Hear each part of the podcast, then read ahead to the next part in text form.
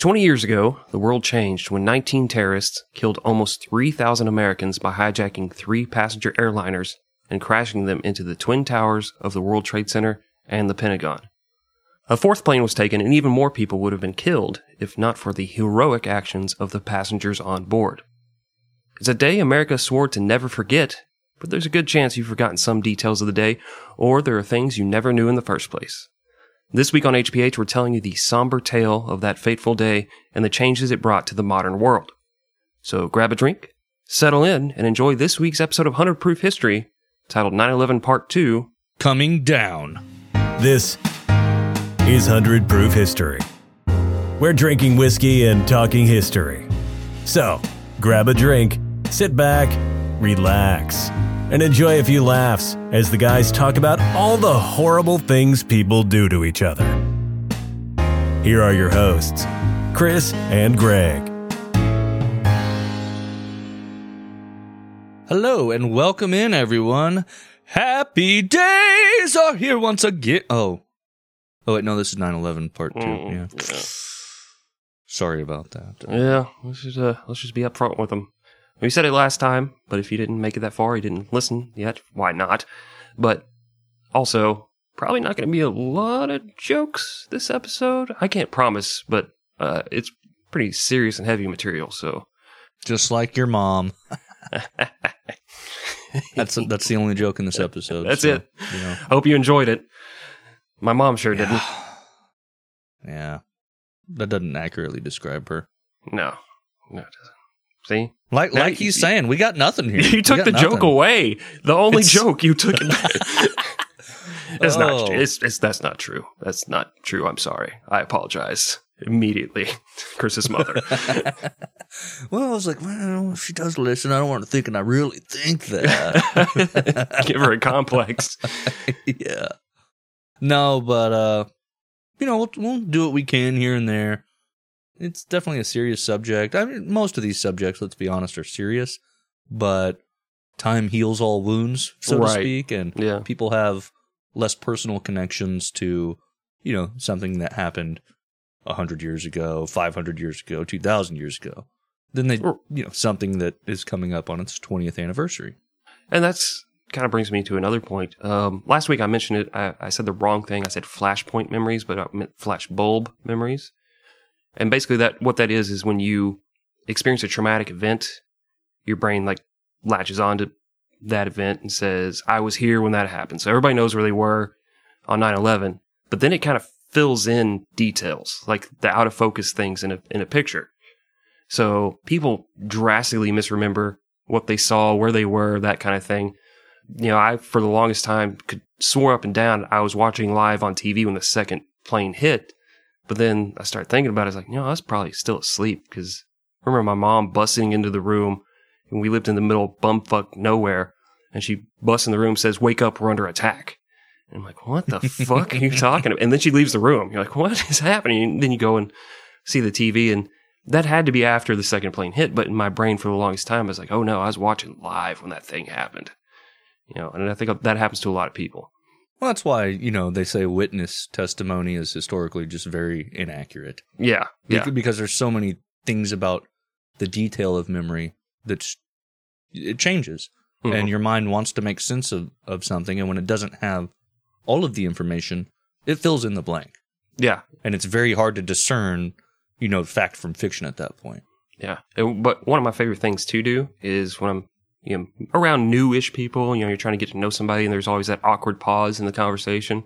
You know, like you have a good laugh, you're like just, and you're coming down from it, and they go, "Where were you on 9/11?" Just see what, Yeah, what yeah, that's a good icebreaker. yeah. Most people actually just answer the question instead of realizing you don't really care. You're just being an idiot. It is funny. I have a very similar story to, I guess, yours. I was sleeping. I had first period off in high school, and uh, my mom came in my room and woke me up. I was so inconvenienced feeling. right? and she was like, "Hey, a- a plane just hit the World Trade Center." And I'm like, "Why is this crazy woman waking me up for Yeah. this?" Who cares, right? You know, I I'm thinking York. single engine Right. plane. You know, like whatever. Yeah, That's weird. Why are you waking me up? And uh, so I started to drift back asleep, and and she had come in and told me about the second one, and then I was like, "What?" Like I, it wasn't processing, Yeah. and you know, then I go in the living room and see the replays on CNN or whatever. Holy shit! Yeah. Okay, I don't know, it's weird, man. But like you said, everybody remembers where they were. Yeah. And then you spend the whole day going, I'm going to fucking kill somebody for this. Somebody's Mhm. going to fucking die for what they did to my country. Toby Keith's going to write an amazing song about this. It's going to rally everybody. I saw uh, uh Kobe Teeth, as I call him, in Afghanistan. Actually, oh, did you? on Did a he USO play? tour. I did. Did he play the He- song? Of course he did, dude. He's not going on a USO tour and not playing that fucking song. We'll put a boot in your ass. It's the American way. that pandering motherfucker. Awful song. well, Chris, did you want to tell the beautiful people about our sources today? Okay, yeah, same sources as last week. Uh, first, the 9 11 report, the National Commission on Terrorist Attacks upon the United States by Thomas H. Kean and Lee H. Hamilton.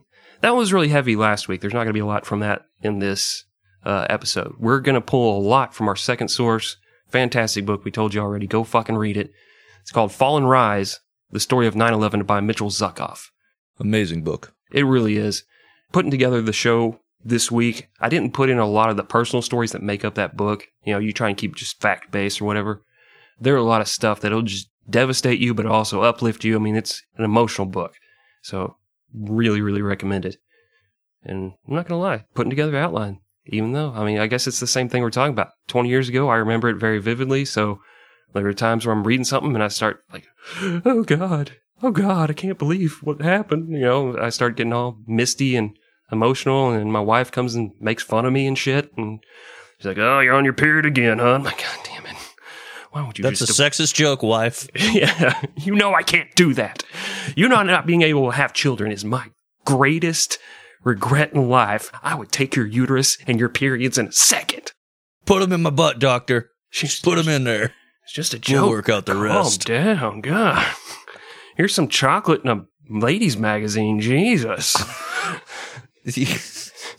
yeah, my wife, uh, sh- she walked in when I was reading the book, and I was just sobbing uncontrollably. Yeah. And she was like, "Wow, that must be a powerful book." But then she realized, like, I had I'd been opening my mail, and it was actually a letter uh, from my uncle who's in prison that he Uh, had wrote me. And is he finally asking for forgiveness or just well, it's retelling the story? hey, you remember when? He's really rubbing my nose and shit, so to speak. But anyway, that's a that's a tale for another day. It sure You ready is. to you ready to get into this story? Let's do it. When we left you, the 19 terrorist hijackers have just woken up in their various hotels around the eastern U.S. seaboard and were getting ready to be complete and total fuckheads. The night before, the leader of the terrorist cell, Mohammed Atta, and one of his buddies had driven from Boston to Portland. That is a long drive. Oh, Portland, Maine, Greg. Portland, Maine. Oh. I mean, it's still a couple hours, you know, out of the way. Going up there, seeing the sights. It's basically the same thing. Yeah, it's basically Portland, Maine, Portland, Oregon, same city. The cops aren't allowed to police their own territory. Everybody's Mm-hmm. smoking weed. It's fun. It's rainy. Mm-hmm. I mean, it Basically the is. same thing. Basically, it's the same thing. Good point. That night, they had some Pizza Hut. They went to Walmart, and then they got into a bed and probably shared the bed. It's not a sex thing. It's just you know, you're gonna die tomorrow. Might as well cheap out on the hotel room, get the single queen. You get a double for. I actually don't subscribe to that theory. No. These dudes are sure that they're getting 72 virgins the next day. Oh yeah. So they're getting So- ready. They're prepping. I'm like I've, I've never been with anybody. You've ever been with anybody? No. Okay. Is it like rubbing one out before a date, Yeah. Why don't we just practice kissing a little? But with a buddy? Yeah. Yeah. You know, bros, bro time. Bro job, bro job. well, the next morning they had a commuter flight back to Boston for some fucking reason. I guess they just thought it'd be less suspicious if they flew back to Boston instead of like all the guys arriving at the airport at the same time. But we'll never know. But that morning at the Portland airport, Atta was a complete and total dickhead to the lady working the ticket counter, and he brought some attention to himself. And that is probably why he was subjected to the extra serious, super double extreme airport security measures that existed in 2001. Oh shit. Yeah, they're gonna get him. They're gonna get him. Oh, I'm just kidding. No, uh, they just waved him through a metal detector, and that that metal detector couldn't detect anything, you know, smaller than a giant fucking dirty hairy revolver. Like if You you, gotta have like a claymore, yeah, but a, a small knife yeah, or a box cutter. It's getting right through. straight on through. And then after he was waved through the metal detector, they waited to put his bag on the plane until after he was in his seat. You see, in those days, the idea that a plane would be hijacked was old news. An American plane hadn't been hijacked in over 15 years. The big fear was that a terrorist would check a bomb, leave the airport, and the bomb would go off while the plane was in the air. And if a plane was hijacked, the basic thinking was the hijackers would make demands, and all the crew had to do was comply, everything would be all right. Do they still do the thing at the airport where they ask you if you found any unattended bags or they tell you not to leave bags unattended and stuff like that? Do they still do that? I haven't heard it. It used to be like the random PA announcement. Yeah, like that was at a specific in- interval. I haven't heard it in a while, but Yeah. maybe it's just like background noise to me at this point, and I don't notice it. But I don't think so Yeah. because I remember thinking that. Um, see, several weeks ago, a month ago, when I was in the airport, hmm I remember thinking like, I haven't heard that announcement in a while. Yeah. But that thought left my mind in like 30 seconds, so maybe it came on right after that, and I didn't notice. So. Like, I'm going to leave this bag unattended. Let's see what happens. Let's see what happens. And this- they open it up and it's just a bunch of vibrators going off at the same time. Like, oh, God. That's worse than the bomb. Most of the time, it's an alarm clock. Every once in a while, it's a dildo. little Fight Club callback there. Um, but kind of on that subject, like I remember when 9/11 happened, it was at the tail end, and honestly, it was probably past due of it's da bomb being in common vernacular, oh, yeah. and so everybody was like, yeah, man, that's the bomb. Yeah. But then it, it kind of had a resurgence because it's like, oh, now that's bad to say. You don't want to say bomb. You know, there's several movies from that time period, like comedies, where they make light of that, like Meet the Parents, I believe. Oh yeah, are you singing the bomb Yeah. song? Bomb, bomb, Yeah. bomb, bomb, bomb, bomb, bomb. yeah. But uh, a little known fact, actually. In the years leading up to 2001, if a passenger was selected for additional screening, they were also subject to a pat down and a search of their bags.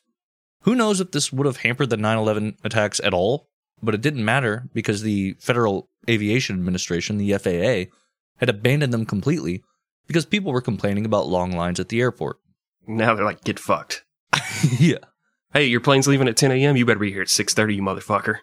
you better you give be- us a $100 get that, that Yeah. pre check, bitch. Are you the uh, the speedy guy at the airport, or are you the guy that shows up eight hours before your flight? Um, yeah, I show up early because it's like Okay. I call it being responsible, but really it's an excuse to go to the bar and drink once I'm in the terminal. You know, it's like, well, I've got all this time to kill. Yeah. See, I'm such a stress and anxiety riddled person that I have to get there early. I have to be sitting at the gate with like two hours to spare.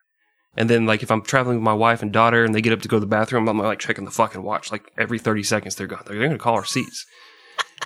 and then I know some people who are literally getting there like 20 minutes before their flight takes off and they're like begging people to let them through the security line so they can push through and try and get up there and get on their fucking flight.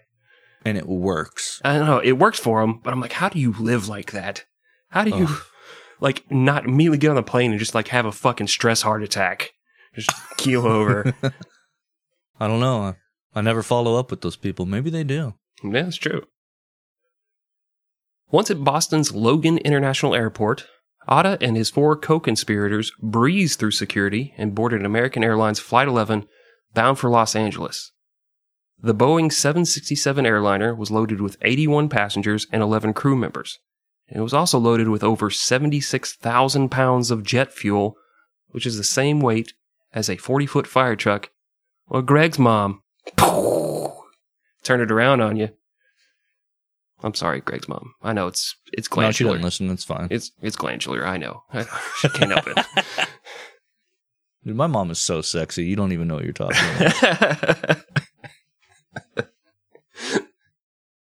At 7:59 a.m., the plane lifted off and made a wide U-turn toward the New York border with five terrorists sitting in first class.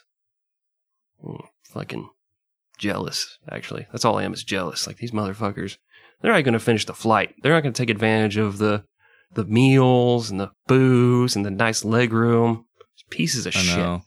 It's taking shit for granted. You can't just get the fucking wing seat in economy, you piece of shit, so you can hear the jets at least for a little while and you're like, oh, I got a fucking headache from this shit. So two things. Uh-huh. If I was first class, Mhm. being able to board first, not a perk. No. Not a perk at all. I get on there like last fucking call. I'm the only dude in the terminal and they're just staring at me and I'm like, do I have to now? And then I get on. Uh, and second thing, when I walk by the people in first class, Mhm. I look at every single one of them like they're a terrorist. Do you? Yeah. Independent of 9 11. That's just how I look at those people. Like, oh, you think you're so much fucking better than me. Yeah. We'll eat the rich. If I get hungry in flight, we're going to fucking come up here and eat you. See, that surprises me. I feel like you would want to be the first first class guy. Already have the champagne in hand and just, hmm, at every guy that walks by. Huh. Well, if I was in that position, yes. Let's be Okay. honest. I would see the world differently. I'm sorry, sir. Where are you sitting? Just do that to all hundred people that walk by. Like uh seat number uh 37A. this guy has double digit the seat flight number. the flight attendant comes around like, "Oh no, he's not he's not part of the crew. He's just laughing at all of you." like I'm going to direct him to their seat. yeah, you're just standing just at the front. chiding them.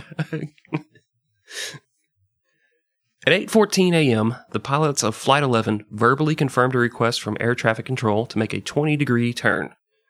Seconds later, the flight controller instructed them to climb to 35,000 feet.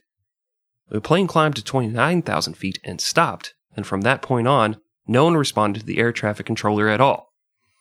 In the short period of time between 8:14 and the radio silence, one of the terrorists had jumped out of their seat and attacked two flight attendants with a knife or a box cutter. They then slit the throat of a passenger, most likely former Israeli commando Daniel Lewin, and then they sprayed mace, or pepper spray, into the passenger compartment and ordered all of the passengers to the back of the plane. Daniel Lewin was not targeted, he was, it was just where he was sitting. Like he was sitting in front of the, the terrorists. They jump up and kill him before he knows what's happening. Kind of just send a message, this is what we'll do. Just so people, you know, I did mention he was Israeli. I didn't want people to think that was a part of it. It's just. Well, that's was. what I was wondering while reading this. I was like, did the dude have a yarmulke on or something? Where they're like, Yeah. oh, fuck this guy in particular. No, it seems like that was their plan on every plane. Was just whoever was in front of them, that guy dies as a part of their their attack. Send a message. Yeah. Muhammad Atta and his dickhead terrorist buddies then moved into the cockpit and they either killed or incapacitated the pilots. They then turned toward Albany in upstate New York and then turned off the plane's transponders. The transponder is a part of the plane that lets air traffic control know where it is, what its altitude is, what its heading is, what the flight name and number is. All that stuff gets sent back to air traffic control across the country.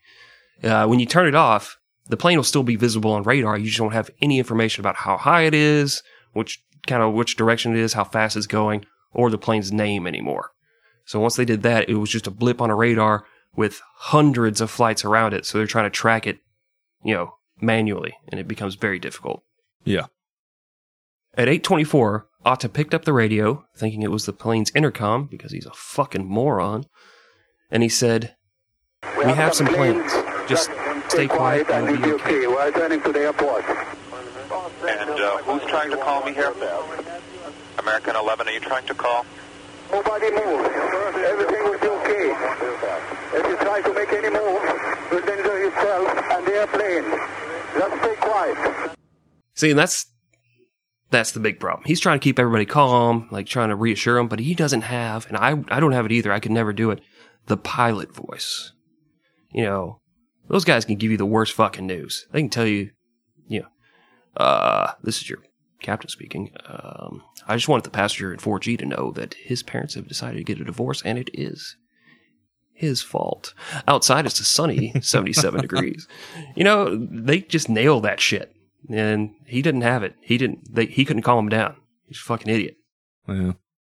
Around the same time, American Airlines flight attendant Betty Ong used the plane's airphone to call the American Airlines reservations hotline to report what was happening on the plane.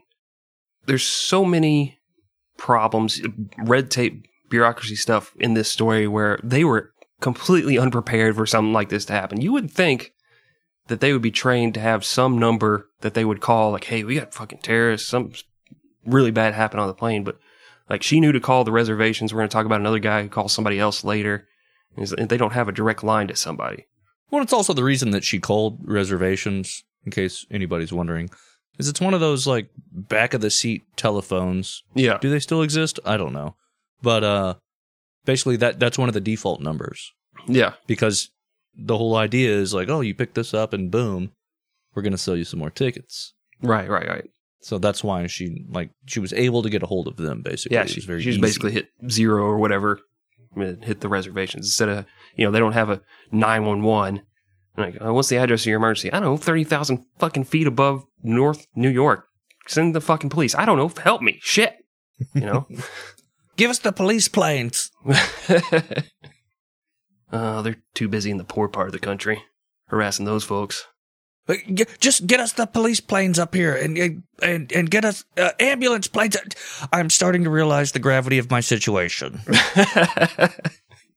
Conversation probably went something like that. Yeah. Or it actually went like this. The cockpit's not answering. Somebody's stabbed in business class.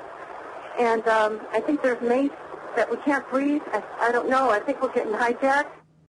Yeah, so sorry for joking about it. Yeah, I, I like I said, you gotta bring some levity. We're not making fun of her. She's she did the best she could. She really did. She's a very pretty lady too. Mm-hmm. Not that that, you know, Yeah. Matters. okay.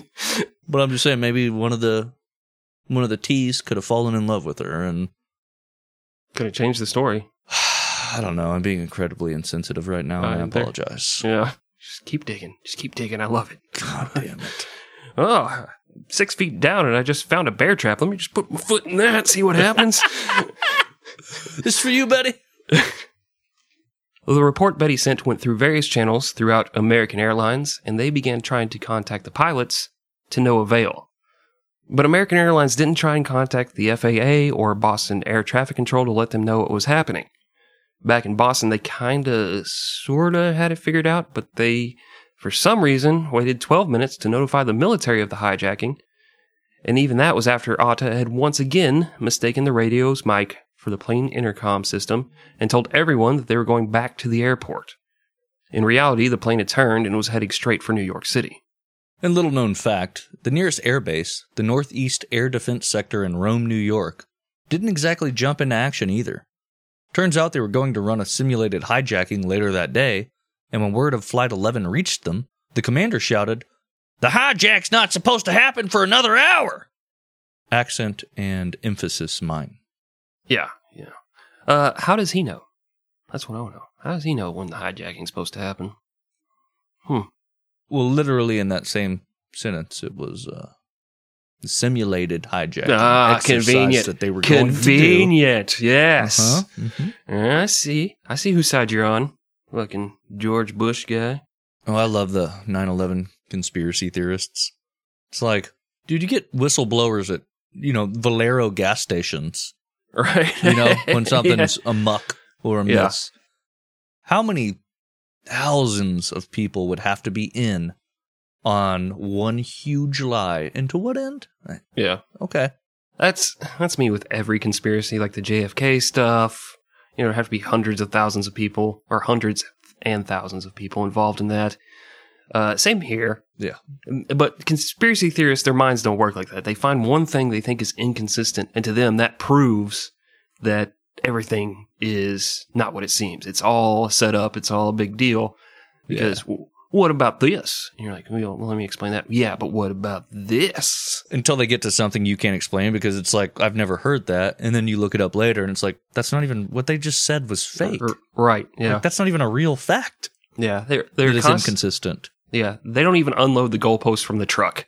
They just wait till you get there and they're gonna hear beep beep beep. Just as keep it 'em all moving. yes, come on. He's just back there directing traffic. You know. But he's at an airport, so he's got the little orange cone things in his uh huh. hand. Yeah. Yeah, and the vest and the hearing protection. Oh, I thought that was for rap CDs. I mean, it can be both. That's true. you can inject that straight fire into your ears and still be protected. That's true. Fair enough. Another flight attendant, Amy Sweeney, made a cell phone call to her supervisor, Michael Woodward. She was able to give the seat numbers of all the terrorists aboard Flight 11, which allowed for them to be identified later. Woodward tried to keep her calm on the phone by telling her to look out the window and tell him what she saw. Amy said she saw water in buildings and then said, quote, We are flying low. We are flying very, very low. We are flying way too low. Oh my God, we are way too low. End quote. At 8:46 a.m., the plane collided with the north face of the north tower of the World Trade Center between the 93rd and 99th floors at an estimated 440 miles an hour, killing everyone on board and possibly hundreds of people inside the building instantly. 6 minutes later, two jets took off from the nearby airbase in search of a passenger jet that no longer existed. Hey Greg, Yes, Chris. how do you count cows? Using numerical skills I learned as a kid. With a calculator. Oh. oh. yes. I did not expect a joke there at all. I'm just bringing, you know, just trying to make everybody feel okay about what just happened. Because Yeah. I I don't want to stew in it too long. Yeah. I feel my life force escaping me, you know? Just, why do we even try? Why do we even fight to live on this earth? Shit like that can happen. Drop a hat. Yeah. Like we said, not a fun episode, Yeah, no, no. but we got a job to do, It's going to get better, though, right? and you got to put yourself through it with us. That's true. You know, we're kind of heroes, really, if you think about it. Actually, actually, don't think about it. Just accept it at face value. Those guys at Hundred Proof History, they're heroes. Yeah. When you when you don't think about it, please don't Mhm. think about it. No, please don't. Please don't. Never think about anything we say that doesn't sound like we're, we're reading it out loud because that's the facts. That's the facts. The rest of it's us. Uh, that's the real us. It's us just being who we are. Yeah, Honest, honest people. and that's what we say when uh, you know we talk about serious subjects. And you're like, man, those HPH guys are heroes. And immediately after that, we will say, always forget, always forget. when it comes to 9/11, never forget. But with this, Yeah, just for Please? Yeah. do me a solid, forget. Well, very few people in the world knew what was happening at that moment. People inside the building thought another bomb had gone off, like the one that had damaged the complex in 1993. People on the outside assumed the collision was an accident. Even in air traffic control, they weren't entirely sure what had happened because the hijackers had turned off the plane's transponders, like I had said earlier, and now another plane had begun messing with their transponder. United Airlines Flight 175 had left Logan International Airport at 8:14 a.m about the same time that American Airlines Flight 11 was being hijacked. On board Flight 175 were 51 innocent passengers, 9 crew members, and 5 of Osama bin Laden's terrorist hijackers. At 8:37, as Flight 175 headed south from Boston, air traffic control asked them if they could actually see Flight 11. They said they saw the plane at about 29,000 feet. Air traffic controllers instructed Flight 175 to give Flight 11 a wide berth. Yeah, that actually reminds me. I was a, I was a very chunky baby. Oh, were you? So You're- yeah, my mom had to give up. And all right, so jokes aside, my mom was in labor for I think 25 hours, 23 or 25, not Mhm. 24 because I would definitely remember that. Mhm. But she was in labor for that long. C-section. It's all because of my big wiener, yeah. big baby wiener. You did say you said they called you Baby Dick Greg. You didn't say how big it was. Like, it, it was the size. was like three weeks late. it was it was the size of another baby. They thought you were twins. This one's got a deformed head. He's gonna have to wear a helmet. Oh God. Oh my God. What is that? Are there two umbilical cords? Jesus Christ. Oh yes, let's let's believe that version of reality. Well, the pilots of Flight 175 acknowledged that instruction to give the plane a wide berth, and told flight control that shortly after takeoff, they had actually heard someone broadcast a message telling everyone to stay in their seats, so they had also received the Flight 11 message. After telling flight control about that broadcast, the pilots of Flight 175 were never heard from again. Between 8:42 and 8:46 a.m., the terrorist hijackers had carried out the same plan as their co-conspirators had executed on Flight 11. Then these morons attempted to turn off the plane's transponder, but they screwed that up and only changed the signal, which allowed flight control to track it as it turned back towards New York City from the south. Feels like these guys probably should have paid some attention in their pilot lessons. You know, like, because we talked about last time, they're like, they didn't give a shit about takeoffs or landings. You know, you might need to know how to work the radio or, you know, transponders or, you know, just generic stuff like not what button make plane go. That was their basic understanding of flying. Sure. And I really hate to be that guy, but they still accomplished what they wanted to accomplish. I know. That was the other hard thing about this story. Usually, you know, when somebody's terrible in history, we can easily find how they were knucklehead idiots and just mock them endlessly. You know, John Wilkes Booth's, your Lee Harvey Oswald's, Jeffrey Dahmer, those guys. These guys were successful. I mean, I agree. Well, I we don't to know say it. anything about their fucking life, really, Yeah, beyond this stuff. Or getting hookers. Like, oh, that's hypocritical. Uh, Yeah. You know, Hookers and. Pizza Like, I never do anything hypocritical, but I don't know. Yeah, Yeah. it sucks. There's not a lot of fucking laughy content. Yeah. well, the terrorist pilot of that plane, Marwan al Shehhi, then almost collided in midair with a Delta plane and then a U.S. Airways jet before continuing towards New York. In the rear of the plane, flight attendant Robert Fangman called the United Airlines maintenance line to report the hijacking. And that poor fucking mechanic, man, answers that phone. Jesus. Yeah. He's like, uh, well, that's not an O ring problem. Well, I'm fucking out of my depth here. God damn it. Why did I answer the phone? My boss was right there. I wanted to show off. Been taking a lot of sick days and, you know, showing up drunk and Jesus fuck, why did I do this? play it cool, play it cool. Promotion's on the line, Billy. Pretend like one of those days showing up drunk isn't today. Gotta pretend hard. It was a rough one last night. Oh, good. I'm so hungover. Why did this have to happen to me? Is what he was thinking. Yep. Accurate. yeah. I don't feel good about any joke ever right now. I feel good about that one. okay.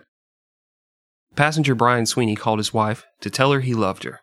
He then called his mom and told her to watch the show Crossing Over, in which the show's host claims to be able to talk to people's dead family members.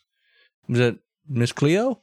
Nah, it was John Roberts, maybe? I I just remember the wanted guys. to Do a Miss Cleo to Miss Cleo. yeah. yeah. Well, she How you doing to, up there, love? she had to possess. Well, no, she was still alive back then. Okay, I think she was still alive in 2001. Yeah. Yeah. Oh, she definitely was. Okay, I thought maybe she was going to have to talk to the medium, and she would have to then talk to ghosts. Like she, he had to possess, be possessed by a black Jamaican woman t- in order to talk to the dead. I don't know why her skin color is important. I guess I didn't think about it. I'm sorry. I'm sorry. I You didn't didn't mention her hair It's black as well. or her weight Heavy. or uh, you heavy. didn't mention any of those things. You just brought up black Jamaican. Well, black's not an insult. If I said she's a fat lady, I didn't say it was an insult. I'm just wondering why that was a key descriptor for you. because he's That's a all. white man, and so he's being inhabited by a black lady. Don't make me the bad guy Hmm. So here. you see color. Okay. Well, moving on. At 9 a.m., Peter Hanson, who was traveling with his wife and two-year-old daughter to Disneyland in California, called his father and said, quote, It's getting bad, Dad. A stewardess was stabbed. They seem to have knives and mace. They said they have a bomb. It's getting very bad on the plane. Passengers are throwing up and getting sick. The plane is making jerky movements. I don't think the pilot is flying the plane. I think we're going down. I think they intend to go to Chicago or someplace and fly into a building. Don't worry, Dad. If it happens, it'll be very fast. Oh my God. Oh my God. Oh my God.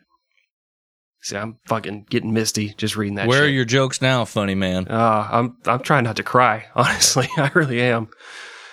Oh, uh, that's rough. That's just the alcohol. It makes you get that way. You Well, get sentimental. I do. Emotional. yeah. I, I should have been there to protect him. I could have done it. I should have flown up there like Superman and gotten that little girl, taken her to Disneyland. Ah, stop it! Stop it! You're I won't. Me. You're killing me. Oh, that's tough. At 9:03, United Airlines Flight 175 collided at an angle between the 77th and 85th floors of the South Tower of the World Trade Center.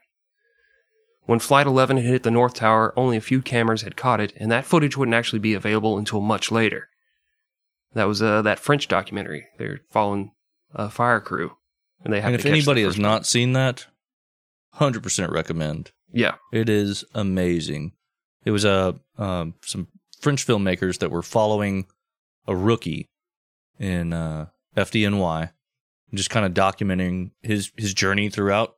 You know, going up the the rungs of the fire department or whatever. Like this is how it is to be a rookie in Mhm. FDNY, and they were out on like a uh, I think it was checking for like a natural gas leak or something like that, and they caught with impeccable footage that second uh, collision, Yeah. and then just went throughout the day with that crew, and it's just it's insanity. It's Yeah. very very good. It was very good. I, I think it's. I can't We're very fortunate to to have that. Yeah, it's to be able called to witness 9/11.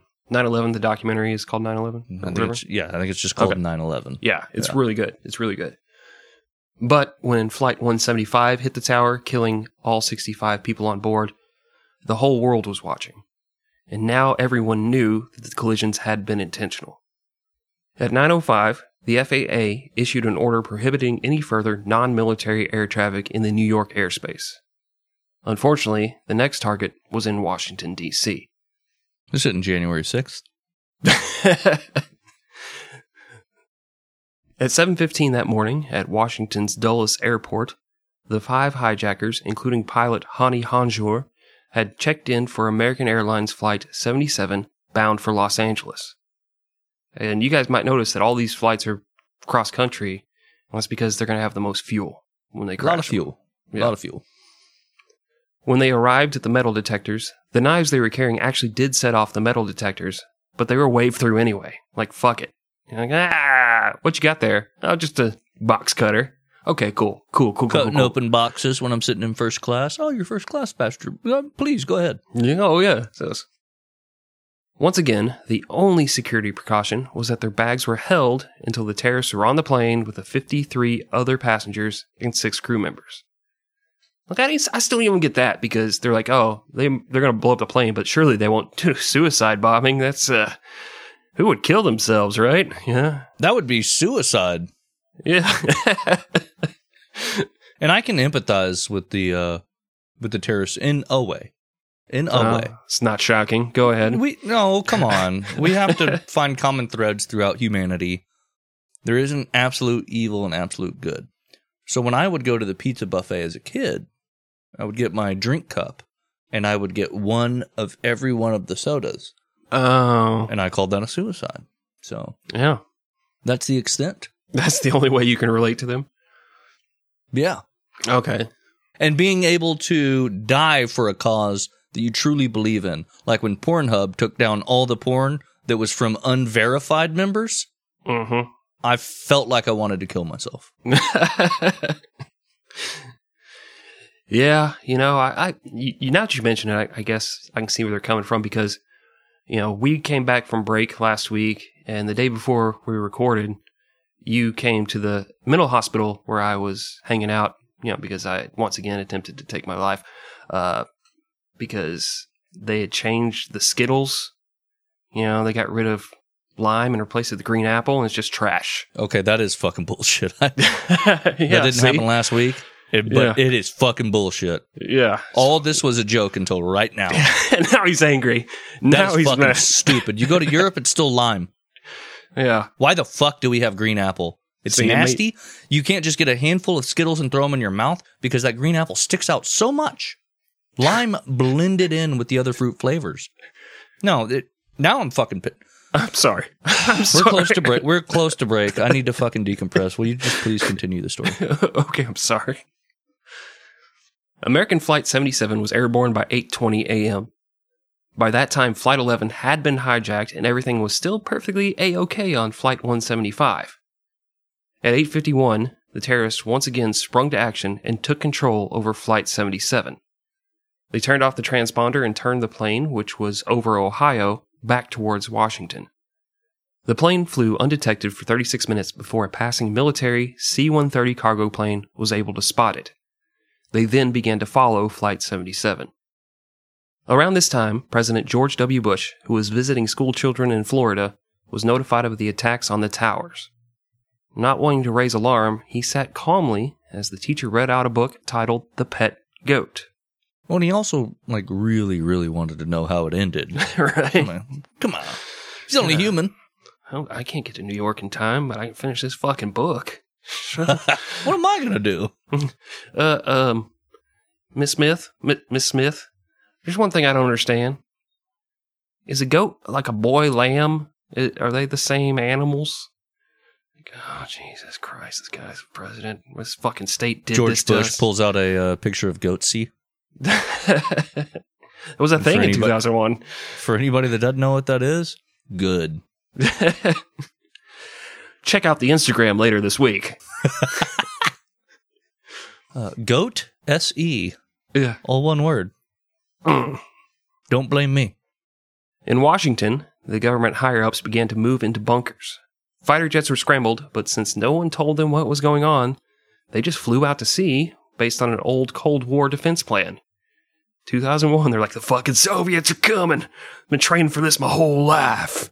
Iceman Goose, let's go. hey, throws Uh, the- okay. I'm way into the danger zone. Down the highway. Wait, where the fuck are we going? I don't know. I wish you'd stop singing All that, right. Steve. This is a serious fucking situation. Come on, man. You don't have to do that every time we take off. Fuck.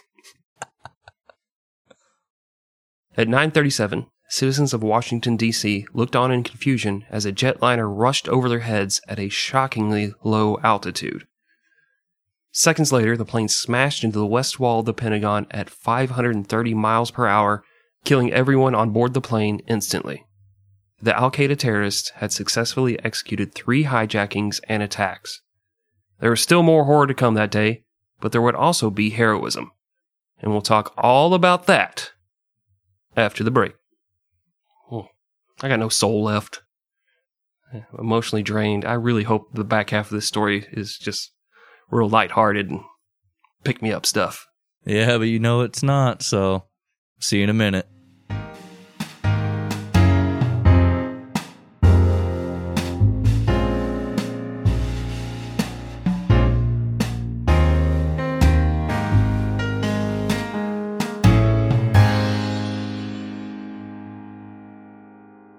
All right, we are back from break. Hope you guys enjoyed it. Hope you took a second to collect yourselves, get everything together, you know, really reflect on life. Or, you know, you, you sat down in your underwear and played some video games while you took a break for a second. You just put it on pause, you know, did some unwinding, you know, forgot about all your problems, forgot about how mom's going to make you go to school tomorrow, even though you really don't want to, and, you know, you got that math test you hadn't been studying for. You know, she doesn't know about the weed that you keep in your drawer. You know, you know, just problems we all face as regular adult listeners of podcasts. You know. But Greg, I think right now I need something light, refreshing, something to make me feel good about life, make me feel like I am alive, like there's nothing that can stop me. For that, I'm going to turn to this 5% alcoholic beverage known as the second half seltzer. Second half seltzer. Second half seltzer. Second half seltzer. Three, two, one. Oh, we both have the same color can there. Yep. Twin towers of refreshingness. Oh no. And they're coming down quick. They're- They're coming down quick. Oh, I don't feel good about that. But I do feel good about Greg telling us the rest of this story. Oh, you ready? Yeah, I don't care. I got nothing else to do. We'll see what Oh, happens. okay. Let's see what happens. I'm sure it's going to be good. Well, five minutes after Flight 77 had hit the Pentagon, the FAA ordered every single flight in America, 4,546 planes, to be grounded. Just land wherever you can. And that's fucking crazy. You're stuck in Omaha, Nebraska for a fucking day. Ooh, That's where I met the love of my life. truck stop. He was a giant man wearing a corn costume. The Nebraska Husker. Oh, he's beautiful. Giant corn with eyes, heart, and a soul, and a giant corn penis. It's all ribbed and shit. It was great. Say la vie, though. You know, here I am now, 20 years later, carrying his corn kid to college by myself. This story's so stupid.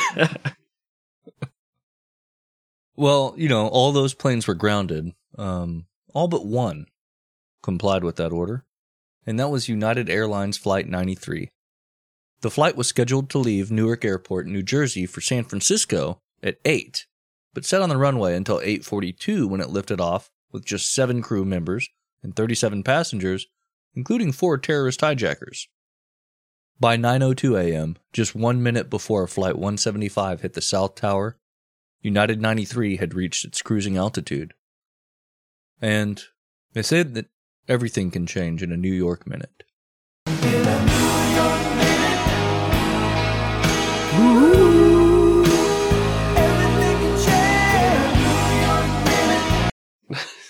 I don't feel good about that at all. It's a catchy song, okay? Don't blame me. Blame Don Henley. For 9/11. Yes.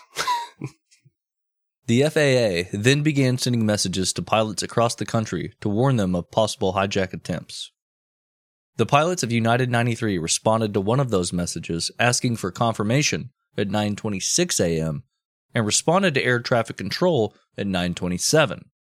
At 9:28, the pilots were heard screaming "Mayday" into the cockpit radio.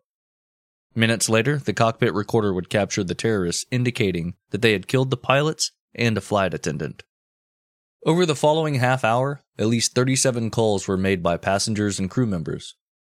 By this time, the world had seen what was happening in New York and Washington, D.C., and they were able to tell the passengers of United 93 how their crisis was likely to end.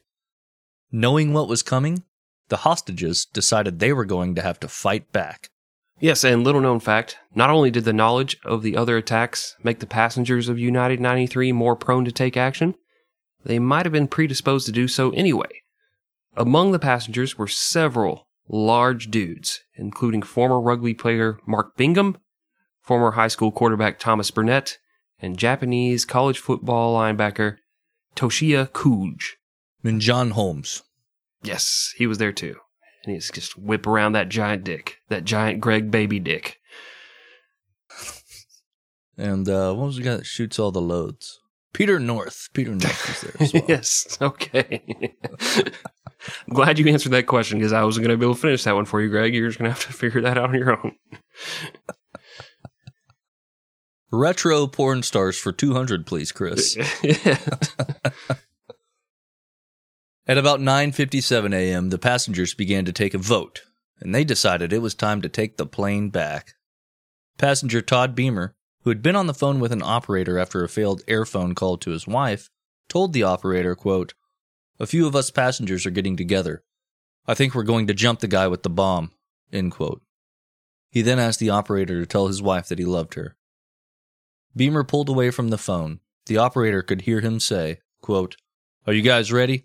Okay, let's roll. End quote. Metal moment. Just honorary metal moment. Hell yeah. Mm, hell yeah. The passengers quickly overwhelmed the two terrorists who had stayed behind in the passenger compartment. Inside the cockpit, Ziad Jarrah and Hamza Al Ghamdi attempted to block the cockpit doors.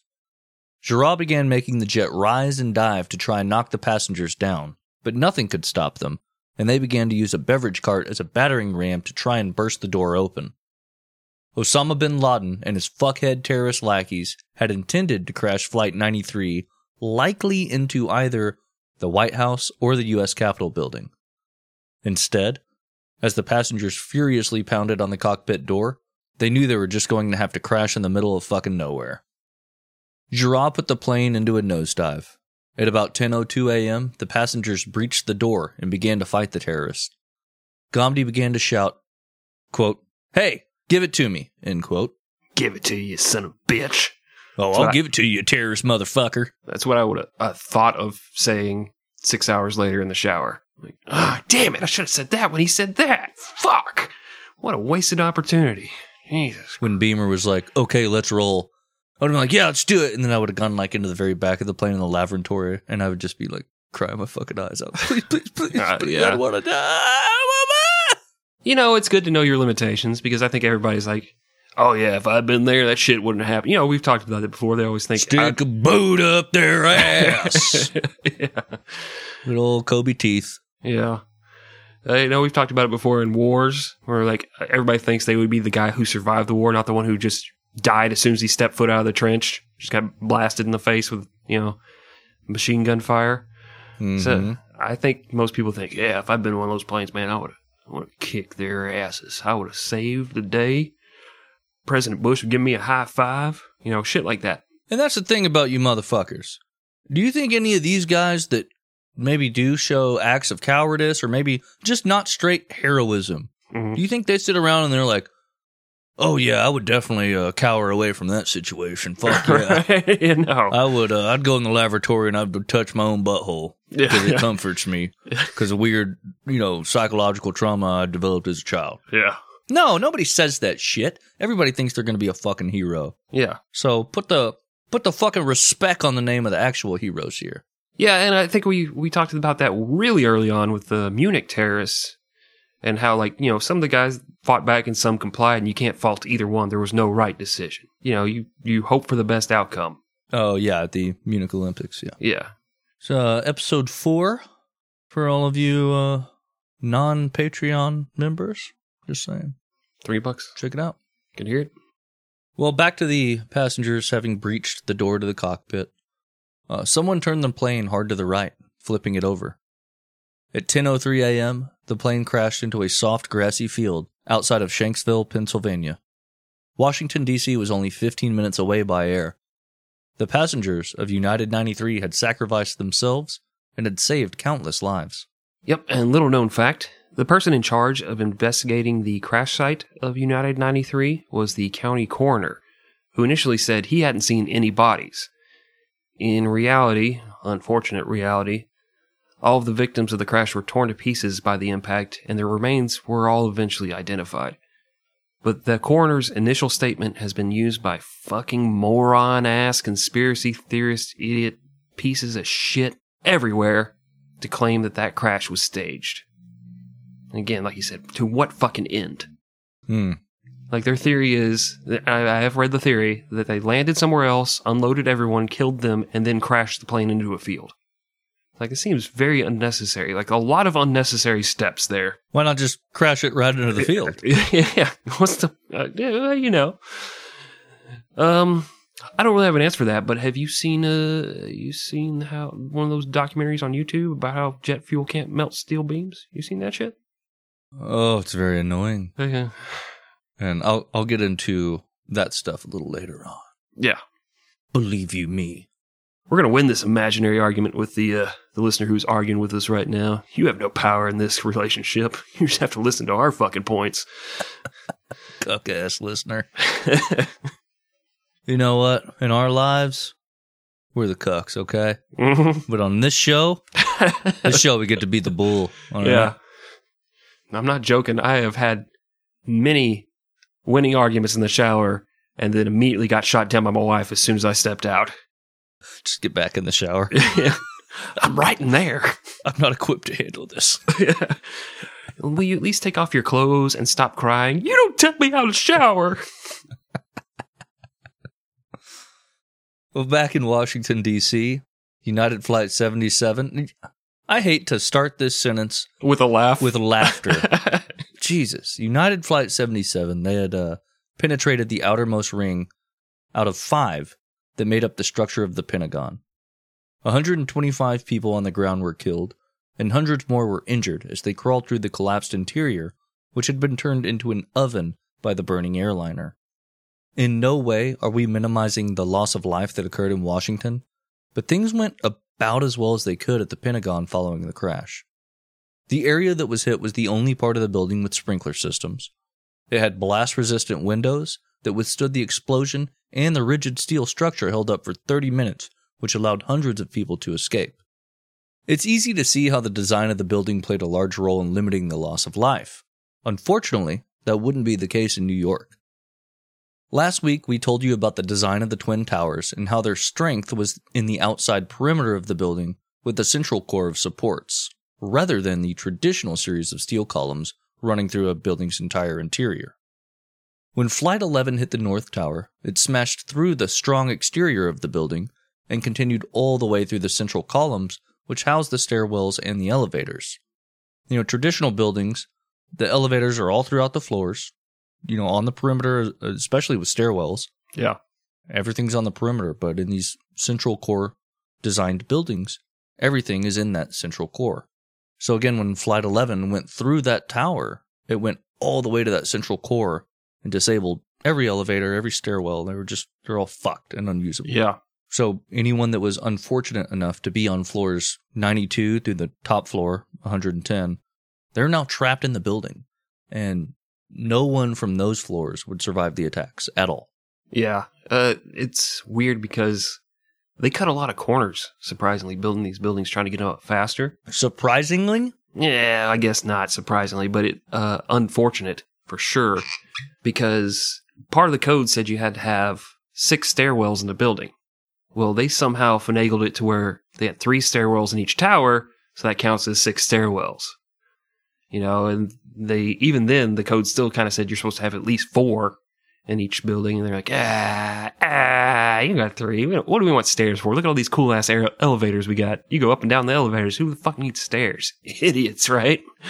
Health nuts? Not in 1971. Thank you. Our fat asses are going up and down the elevator, just smoking the whole way. driving their big ass cars. Mm-hmm. What is that man running from on the sidewalk? I don't see anything chasing him, but he's running. Yeah. What- What is this? I don't think a lot of people realize that jogging is a relatively new phenomenon. Like late 70s, early 80s was when jogging really took off. Before that, you ran if you were running for sport. Other than that, you don't fucking run anywhere. Why would you do that? Get a horse, idiot. If you've ever seen somebody power walking, hmm the reaction you had to that, uh, just multiply that by several, and uh, that was how it looked when somebody was just jogging. Yeah. He he's running, but he's not running. yeah. What is this? He's not trying very hard and he keeps going in circles around the park. Fucking weirdo. Anyway, uh, 9/11, a bunch of people died. So Damn it. As soon as Flight 11 hit the North Tower, firefighters, police officers, and paramedics began rushing towards the building. Had the building just been hit by a plane, it could have withstood the impact. But the crash had knocked off the spray on fire retardant that was sprayed on the interior of the building's steel structures, which, you know, at that time there was no regulation on how thick it was supposed to be, what manner it was supposed to be sprayed on, Right. you know, how many layers, how much drying time. None of that was regulated. And so all that shit got knocked off by impact, which is not what that spray on retardant is designed to protect against. So it's knocked off. Now you have this fire that was fed by jet fuel. You know, all the office interior, all the contents Yeah. of those offices. And, you know, you guys have been in high up areas, maybe on top of small buildings or maybe large buildings, but it's windy up there. It's very windy. And so you have all that shit coupled with now these just huge gusting winds of a now opened skyscraper that was just burning freely around all of those steel columns. And that was what was supporting the weight of the tower. So, you know, when people say, oh, jet fuel doesn't melt steel beams, that is 100% correct. It does not. But what it does is it heats them up. And as steel gets hot, it expands. And if steel is supporting weight in a very uniform way across an entire building and it starts to expand in some areas more than others, that's going to cause a catastrophic event. Right. Uh, I think the old adage is, and I do have a little background in this shit, just FYI, but I believe it's a 100 foot steel beam will expand 10 inches when heated up to a 1,000 degrees. Right. That's massive. That is a massive difference when you're talking about millimeters of spec. Not only that, the the floor joists or what what's basically between the ceiling and floor of each floor is these tubular steel floor joists. They're pretty small. They get what? I like to think they're radical, but tubular's fine. We'll go with that. They get heated uh, and you know like any truss system geometrically they are a perfect design until things like heat get applied to them. yeah. and then they fail rapidly. So there was just a lot of factors that precipitated what is about to happen. Yeah. I just want to throw that out there for all the people maybe on the fence about like, well, you know, I guess I could see it happening, but it does seem implausible because jet fuel does not melt steel beams. Correct. Yeah. But it fucks a lot of things up. It weakens them though. How about that? How about that? An- Anybody on the on the fence of the conspiracy? I'm just trying to pull you over to the side of rationale. Yeah, I. This is one of the worst conspiracies because we saw it fucking happen on TV. And so now you got to think of all the hoops you have to jump through to make what you saw happen on TV reality so you can blow up a building. And that's the thing that is a controlled demolition. They're bombs. So we had to crash planes into it instead of just saying terrorists bombed it? Like, why were the planes involved? Well, you know how it is. Engaging with these people, you, you've already lost. Oh, yeah. You've already lost. yeah, shout out to our listeners. You're right. Yep. Fuck you, 12 year olds. Not literally. FBI. No, no, no. anyway, tangent aside, as the firefighters made their way into the North Tower, even they knew they didn't have the tools or the time to fight a skyscraper fire this large. And they knew for the most part, people would be on their own when it came to evacuating the tower, as they only had the manpower to focus on the injured or immobile. Thousands of 911 calls came from the building, and each dispatcher did their best to help. But the advice they gave was mixed and not always that great. They weren't trained for this. They didn't expect it.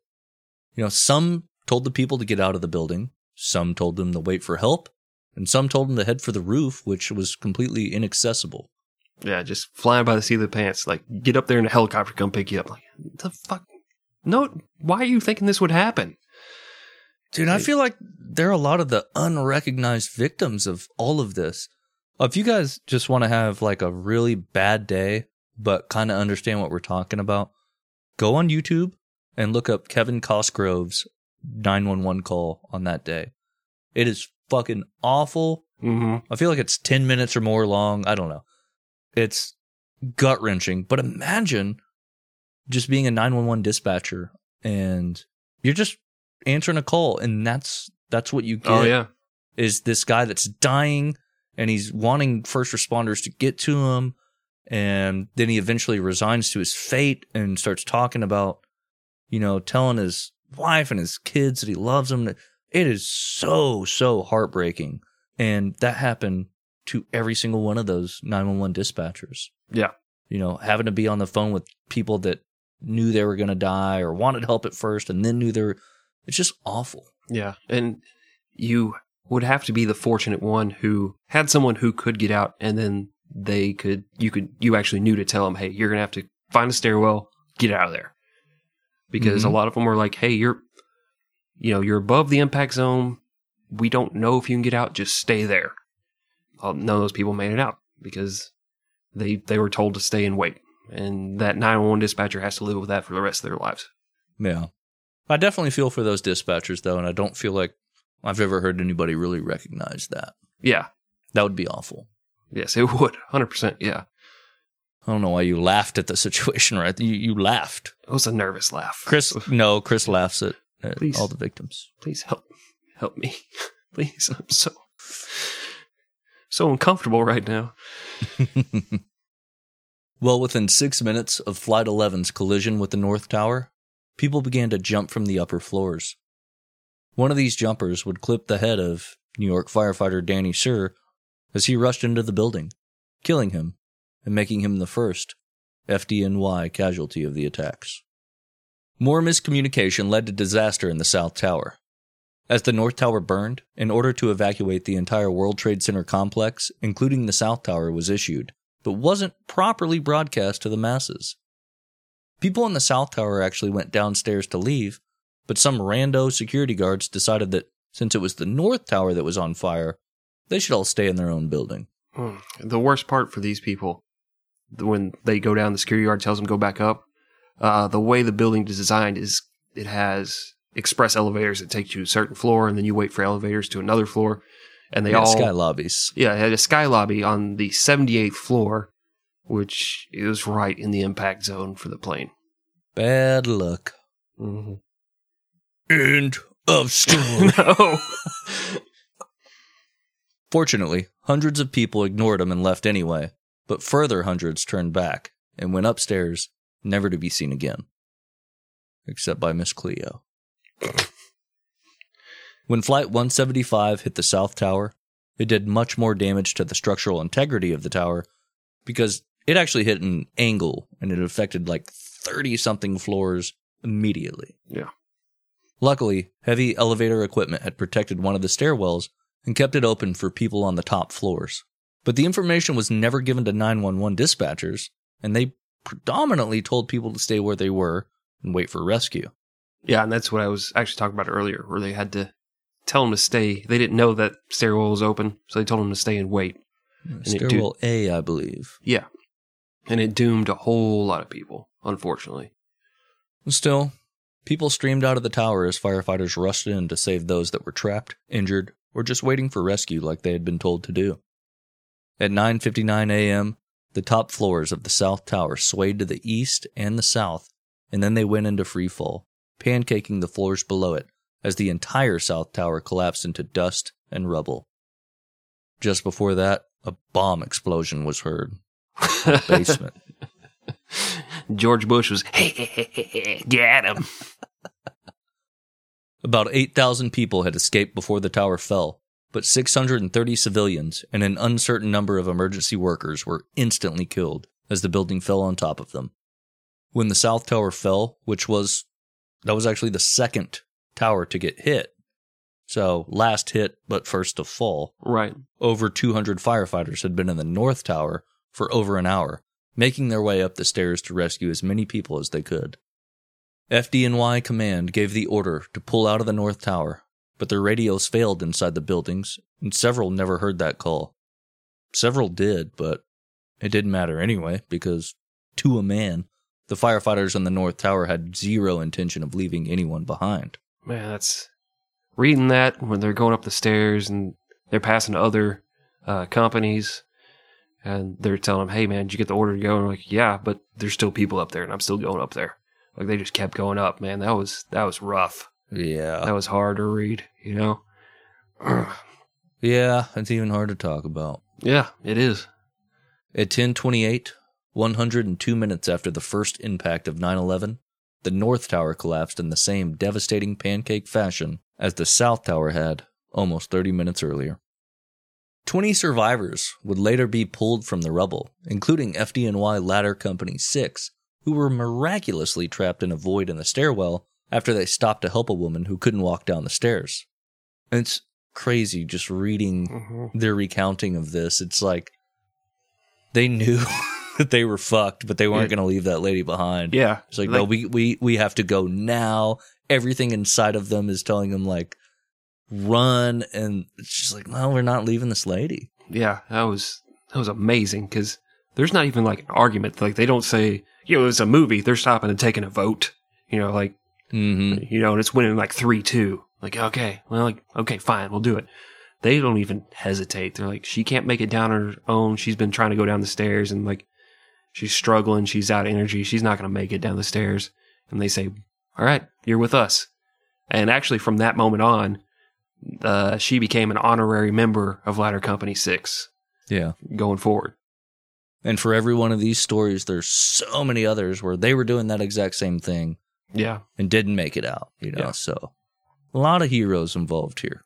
hmm Well, not including the worthless shithead pieces of fuck ass terrorists, 2,977 people died on 9 11. Among them were 630 in the South Tower, 1,462 in the North Tower, and 421 New York first responders.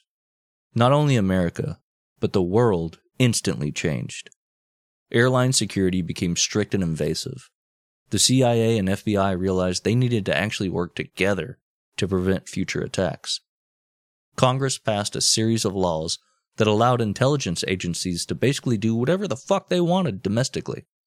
And the United States went to war in Afghanistan in an effort to hunt down Osama bin Laden and end the Al Qaeda network. Yeah, we're gonna get him.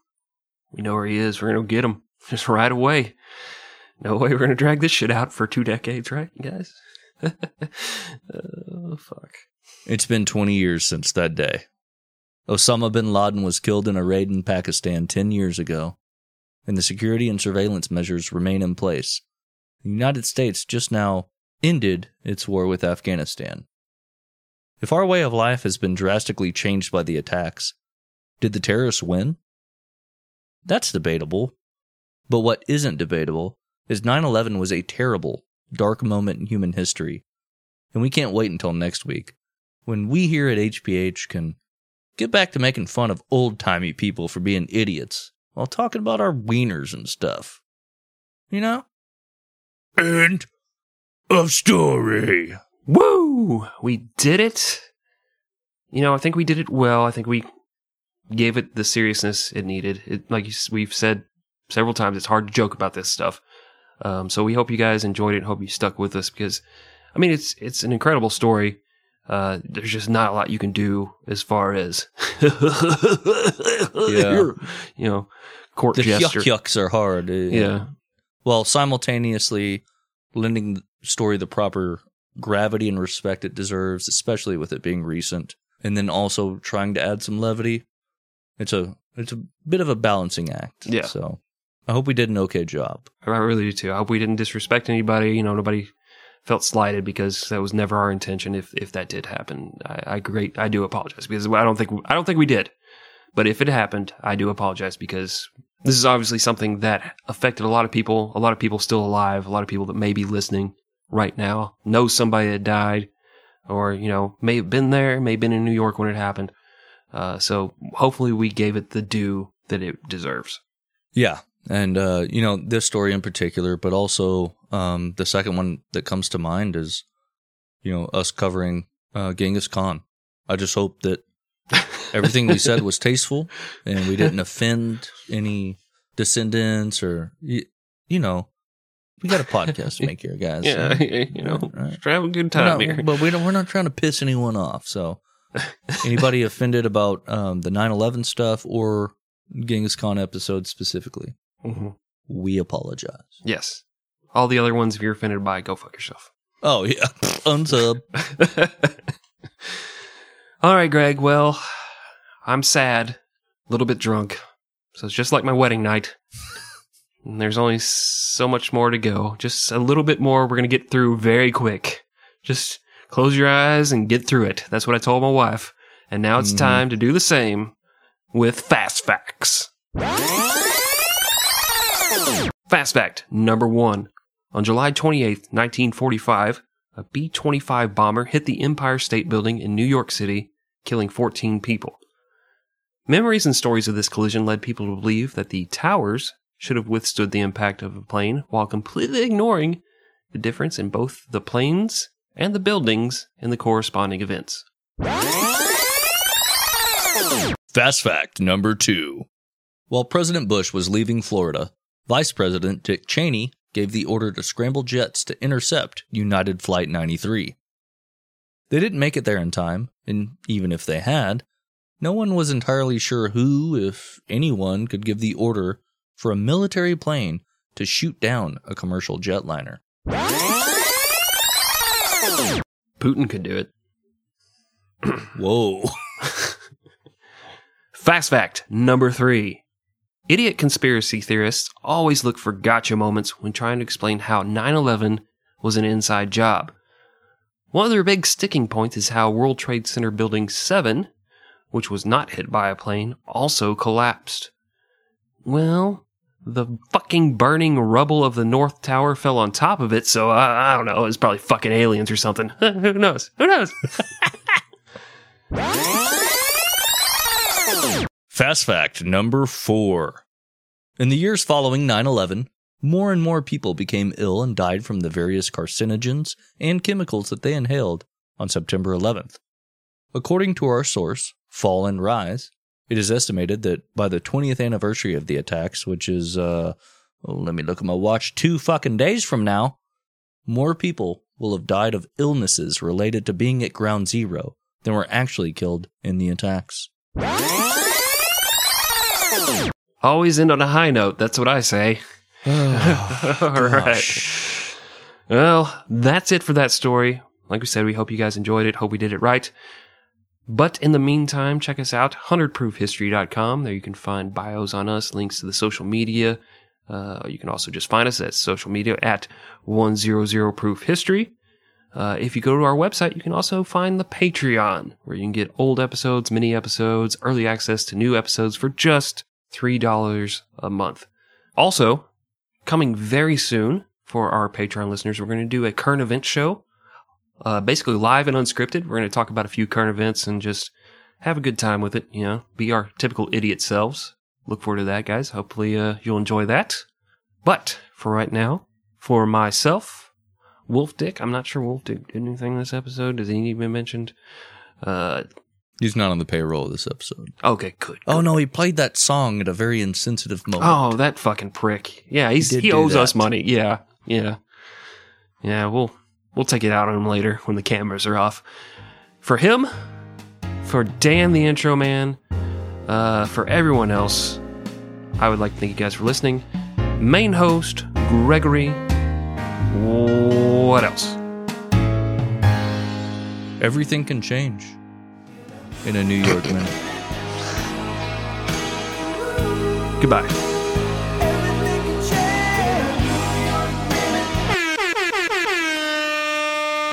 If not for the heroic actions of the. F- uh, sorry. You distracted me with your fucking I didn't do a fucking thing. sexy mustache twirls. I'm drunk, Chris. Barely afternoon and I'm drunk. yes. Wife's gonna be so pleased when she gets home. right.